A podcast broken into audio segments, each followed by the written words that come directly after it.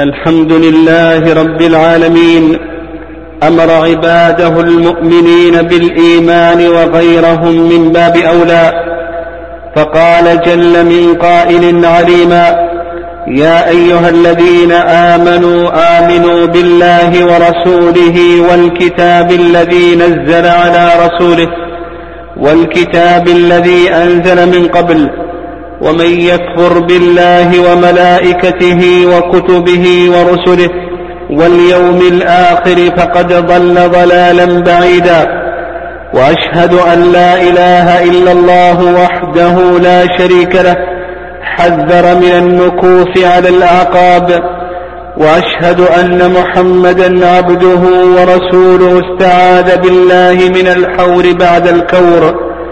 وأرشد أمته إلى ذلك كما في دعاء السفر والحور بعد الكور تغير حال الإنسان من الإيمان إلى الكفر أو من التقوى والصلاح إلى الفجور والسوء. اللهم صل وسلم عليه وعلى سائر الأنبياء والمرسلين وعلى سائر صحابة رسول الله أجمعين. ومن تبعهم بإحسان إلى يوم الدين. أما بعد فأوصي نفسي وإياكم بتقوى الله والاستمساك بالعروة الوثقى والعزة بالإسلام ظاهرا وباطنا. يا أيها الذين آمنوا اتقوا الله حق تقاته ولا تموتن إلا وأنتم مسلمون. أيها المسلمون الإيمان هو رأس هو رأس مال العبد في هذه الحياة وهو التجارة التي يفد بها على الله بعد الممات. وخسارة الإيمان لا تعدلها خسارة ولا تقبل فيها الفدية ولو كانت ملء الأرض ذهبا. إن الذين كفروا وماتوا وهم كفار فلن يقبل من أحدهم ملء الأرض ذهبا ولو افتدى به. أولئك لهم عذاب أليم وما لهم من ناصرين وقال سبحانه ومن يكفر بالإيمان فقد حبط عمله وهو في الآخرة من الخاسرين.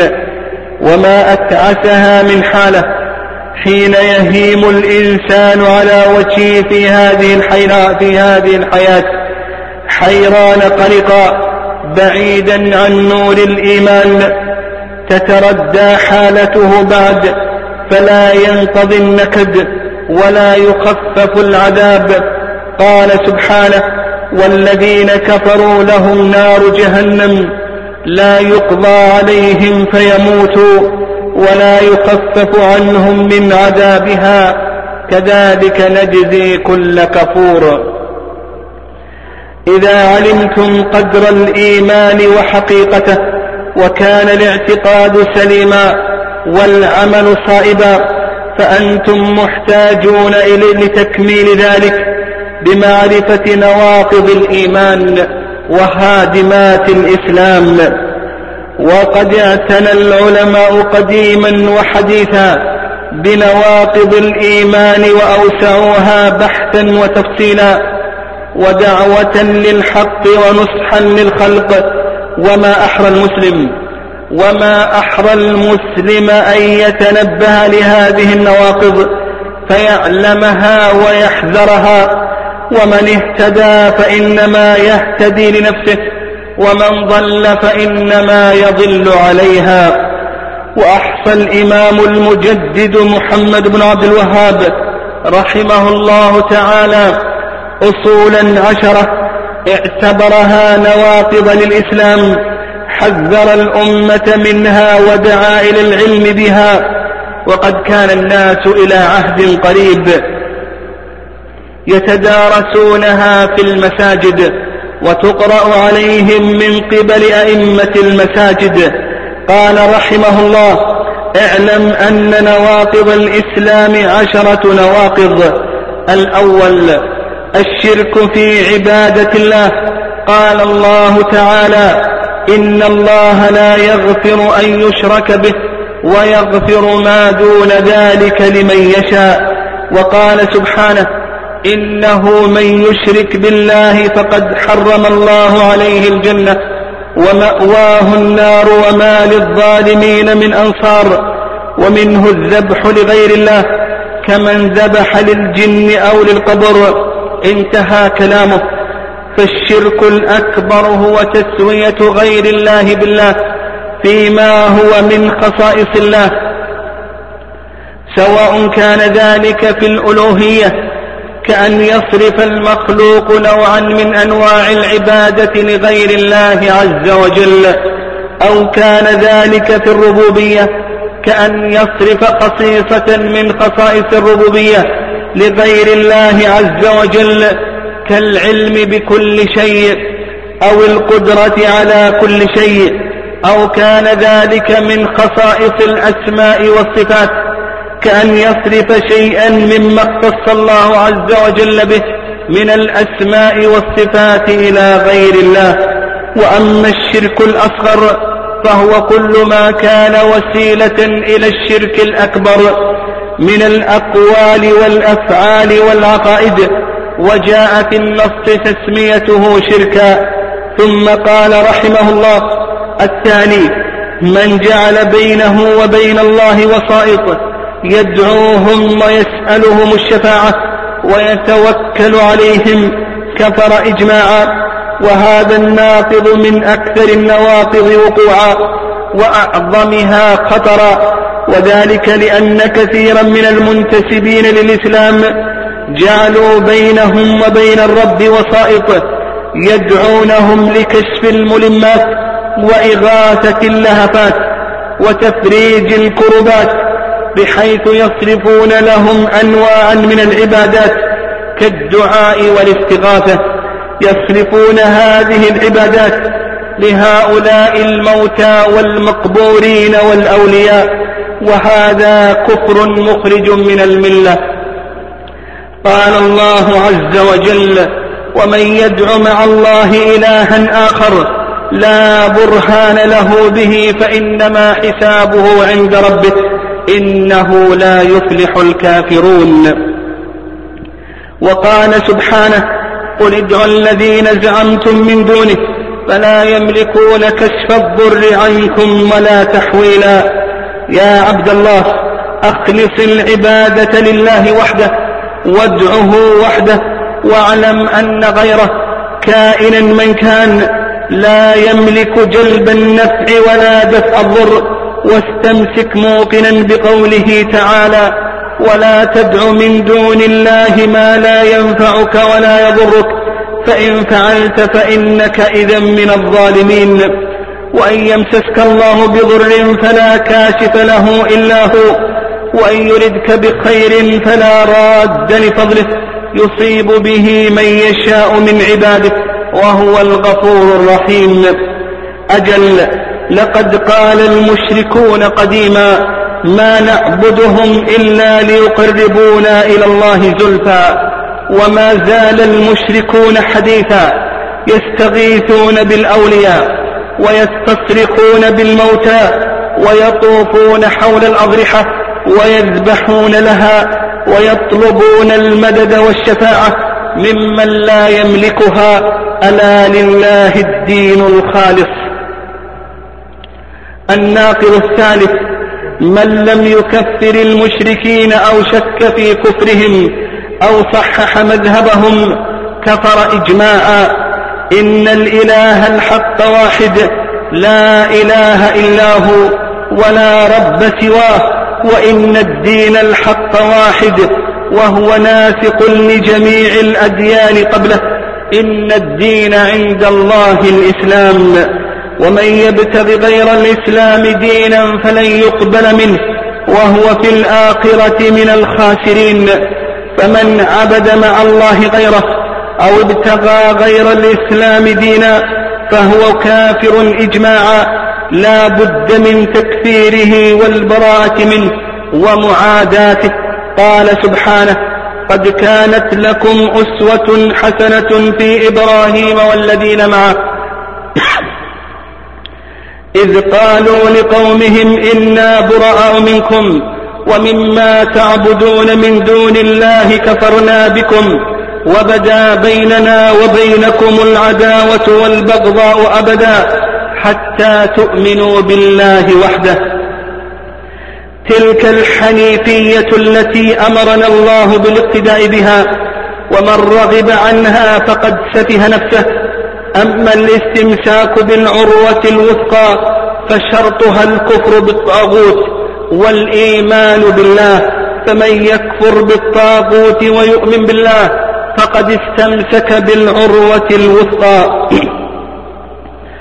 عباد الله يوجد بعض الناس اليوم ممن يخرجون في بعض القنوات الفضائية يزعمون أن اليهود أو النصارى ليسوا كفارا وأنهم إخوان لنا وأنهم مسلمون. وهذا تكذيب للقرآن فقد حكم الله عز وجل بكفرهم وأخبر أنهم من أهل النار.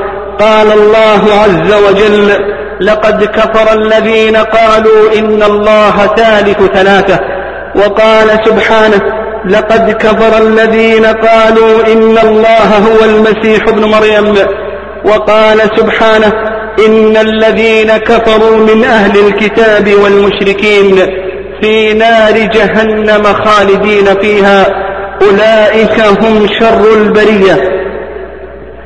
قال, قال الشيخ محمد بن عبد الوهاب رحمه الله تعالى وصفة الكفر بالطاغوت أن تعتقد بطلان عبادة غير الله كاليهودية والنصرانية وتتركها. وتبغضها وتكفر أهلها وتعاديهم. أيها المسلمون وحين تغيب هذه الحقائق المهمة في المعتقد يضعف الإحساس بالولاء للمؤمنين والبراءة من الكافرين وتندثر في دنيا العلاقة المحبة في الله والبغض في الله ويغيب التميز في الثقافات وتنسى أصالة الفكر واختلاف المعتقدات فهنا يقع الخلل ويرتع الهمل وتشيع بين الناس دعوات باطلة وأفكار مضللة ظاهرها التسامح والحرية وباطنها الكفر وفرض التبعية وتقام المؤتمرات العالمية وتكثر الملتقيات والحوارات من أجل تقرير وحدة الأديان ومقارنة الأديان وإزالة الخلاف العقدي وإسقاط الفوارق الأساسية بين الأديان والتشبث بأمور بسيطة. والتشبث بأمور بسيطة. يخدع يخدعون بها الدهماء من الناس ويجعلون ويجعلونها أساسا. للوحدة المزعومة. وربما سمعت وربما سمعت ببعض المصطلحات الباطلة كمصطلح الديانة الإبراهيمية أو الديانة العالمية. وإبراهيم عليه السلام بريء من أي نوع من أنواع الشرك والوثنية. وقد برأه الله من اليهودية والنصرانية المحرفة. وألبسه لبوس الحنفية المسلمة. قال سبحانه ما كان إبراهيم يهوديا ولا نصرانيا ولكن كان حنيفا مسلما وما كان من المشركين. وجعل أولى الناس به الذين اتبعوه كما قال سبحانه إن أولى الناس بإبراهيم للذين اتبعوه وهذا النبي والذين آمنوا والله ولي المؤمنين. تلك حاسمة الخلاف والحق واضح لمن أرى لمن رامه وكفى بالله شهيدا وبالقرآن حكما. أما المخدوعون بالسراب فربما راقت لهم فكرة زمانة الأديان. وإمكانية التعايش والتعاون بين أصحاب الديانات المختلفة. كما يدعو لها بعض الناس ولا يخفى على أولي الألباب أن هذه الدعوات المحمومة نشأت في أحضان التنصير والصهيونية العالمية لتحطيم الإسلام وتذويب الشخصية المسلمة لأنهم يرون في الإسلام وأهله أكبر قوة تهددهم ومن ذلك ما يسمى بالنظام الدولي الجديد فهو, فهو عامل الرئيس في إحياء تلك الشجرة الخبيثة إذ تعقد المجتمعات ويأتمر, ويأتمر الملأ لهذا الغرض الخبيث. وينبغي أن يعلم الناس أن هذه الدعوات المشبوهة ليست وليدة اليوم بل لجلجت في غابر القرون ودعا إليها قوم آخرون. فهذا شيخ الإسلام ابن تيمية رحمه الله تعالى ينقل عن ملاحدة الصوفية كابن سبعين وابن هود والتلمساني كابن سبعين وابن هود والتلمساني أنهم وغيرهم كانوا يسوغون للرجل أن يتمسك باليهودية والنصرانية. كما يتمسك بالإسلام ويجعلون هذه طرقا إلى الله بمنزلة مذاهب المسلمين. بل ذكر رحمه الله تعالى أن هؤلاء المخرفين ربما يميلون إلى دين النصارى أكثر من دين المسلمين لما فيه من إباحة المحظورات كالخمر مثلا ولأنهم أقرب إلى الاتحاد والحلول. بل ربما استحيا الواحد منهم أن ينتسب للإسلام بحضرة هؤلاء الكفار. نعوذ بالله من الخذلان والردة بعد الإسلام. كما أن التتار قديما نادوا بمساواة الأديان وقال الأكابر من من وزرائهم إن دين الإسلام كدين اليهود والنصارى. وأن هذه بمنزلة المذاهب الأربعة عند المسلمين.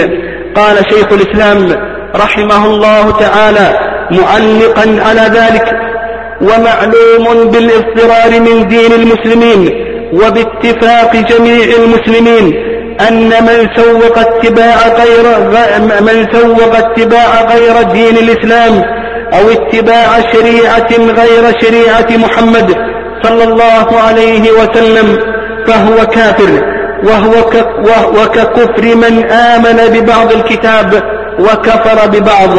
كما قال تعالى إن الذين يكفرون بالله ورسله ويريدون أن يفرقوا بين الله ورسله ورسله ويقولون نؤمن ببعض ونكفر ببعض. ويريدون أن يتخذوا بين ذلك سبيلا أولئك هم الكافرون حقا وأعتدنا للكافرين عذابا مهينا نفعني الله وإياكم بهدي القرآن وهدانا لاتباع شريعة محمد صلى الله عليه وسلم اللهم صل وسلم وبارك على نبينا محمد. الحمد لله رب العالمين الرحمن الرحيم. أكمل الدين وأتم النعمة على المسلمين. وأشهد أن لا إله إلا الله وحده لا شريك له في ربوبيته وألوهيته وأسمائه وصفاته. وأشهد أن محمدا عبده ورسوله. ختم الله به الأنبياء وجعل رسالته للناس كافة. ونسخت شريعته الشرائع السماوية السابقة كلها. اللهم صل عليه وعلى سائر الأنبياء. أما بعد فإن خير الحديث كتاب الله وخير الهدي هدي محمد صلى الله عليه وسلم. عباد الله قال الشيخ رحمه الله الناقض الرابع من نواقض الإسلام من اعتقد أن غير هدي النبي صلى الله عليه وسلم أكمل من هديه أو أن حكم غيره أحسن من حكمه فهو كافر. لقول الله عز وجل إن هذا القرآن يهدي للتي هي أقوم. وقال النبي صلى الله عليه وسلم في خطبته إن خير الحديث كتاب الله وخير الهدي هدي محمد صلى الله عليه وسلم. فالذي يعتقد أن هدي غير النبي صلى الله عليه وسلم أكمل من هدي النبي صلى الله عليه وسلم أو أنه مساو له أو أنه مساو له سواء كان ذلك في العبادات أو العادات أو الأنكحة أو الحدود والقصاص. وما رتب الله من عقوبات على على على على, على الجرائم فذلك كفر مخرج من الملة. قال الله عز وجل أفحكم الجاهلية يبغون؟ ومن أحسن من الله حكما لقوم يوقنون؟ وقال سبحانه ومن لم يحكم بما أنزل الله فأولئك هم الكافرون. فمن يدعي أن الإسلام محصور في أمور خاصة لا تتجاوز لا تتجاوز الأحوال الشخصية. أما السياسات العامة والقضايا الكبرى والقضايا الكبرى فتلك يحكمون فيها أهواءهم ويقلدون فيها غيرهم.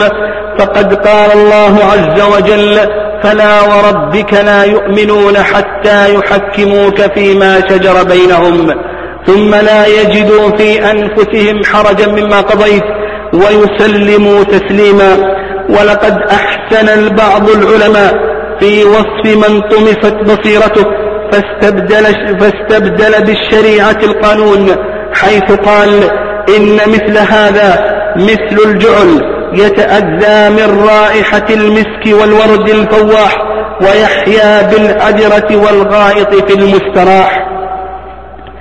عباد الله أحذر من مسلك خطير واستعمال محذور ألا وهو محاولة تطبيق الأحكام الشرعية النظرية. على الواقع من قبل أناس لا يملكون أدوات التطبيق وليس لهم من فهم قواعد الشريعة وكلياتها ما يستطيعون به تنزيل النصوص منازلها الحقة فلا ينبغي أن تدرج قضية التكفير على كل لسان ومصيبة. ومصيبة أن يتجرأ فيها سفهاء الأحلام بغير علم ولا برهان. وأهل السنة أهل السنة قديما وحديثا. يحتاطون لذلك كثيرا. ولذلك نجد العلماء رحمهم الله يفرقون بين بين التكفير المطلق وتكفير المعين ووضعوا شروطا للتكفير وموانع يعذر بها الجاهل والمتأول. إلى غير ذلك من ضوابط يعيها الراسخون في العلم. وإليكم, شيء وإليكم شيئا من احتياطهم وحذرهم من تكفير المعين. قال شيخ الإسلام تيمية رحمه الله تعالى وليس لأحد أن يكفر أحدا من المسلمين وإن أخطأ وغلط حتى تقام عليه الحجة وتبين له المحجة. ومن ثبت إسلامه بيقين لم يزل ذلك عنه بالشك بل لا يزول إلا بعد إقامة الحجة وإزالة الشبهة. وقال رحمه الله مبينا بعض الأعذار التي تمنع من تكفير المعين. قال الأقوال التي يكفر قائلها قد يكون الرجل لم تبلغه النصوص الموجبة لمعرفة الحق وقد تكون عنده ولم تثبت عنده أو لم يتمكن من فهمها وقد يكون قد عرضت له شبهات يعذره الله بها. فمن كان من المؤمنين مجتهدا في طلب الحق وأخطأ فإن الله يغفر له خطاياه. كائنا ما كان سواء في المسائل النظرية أو العملية هذا الذي عليه أصحاب النبي صلى الله عليه وسلم وجماهير أئمة الإسلام.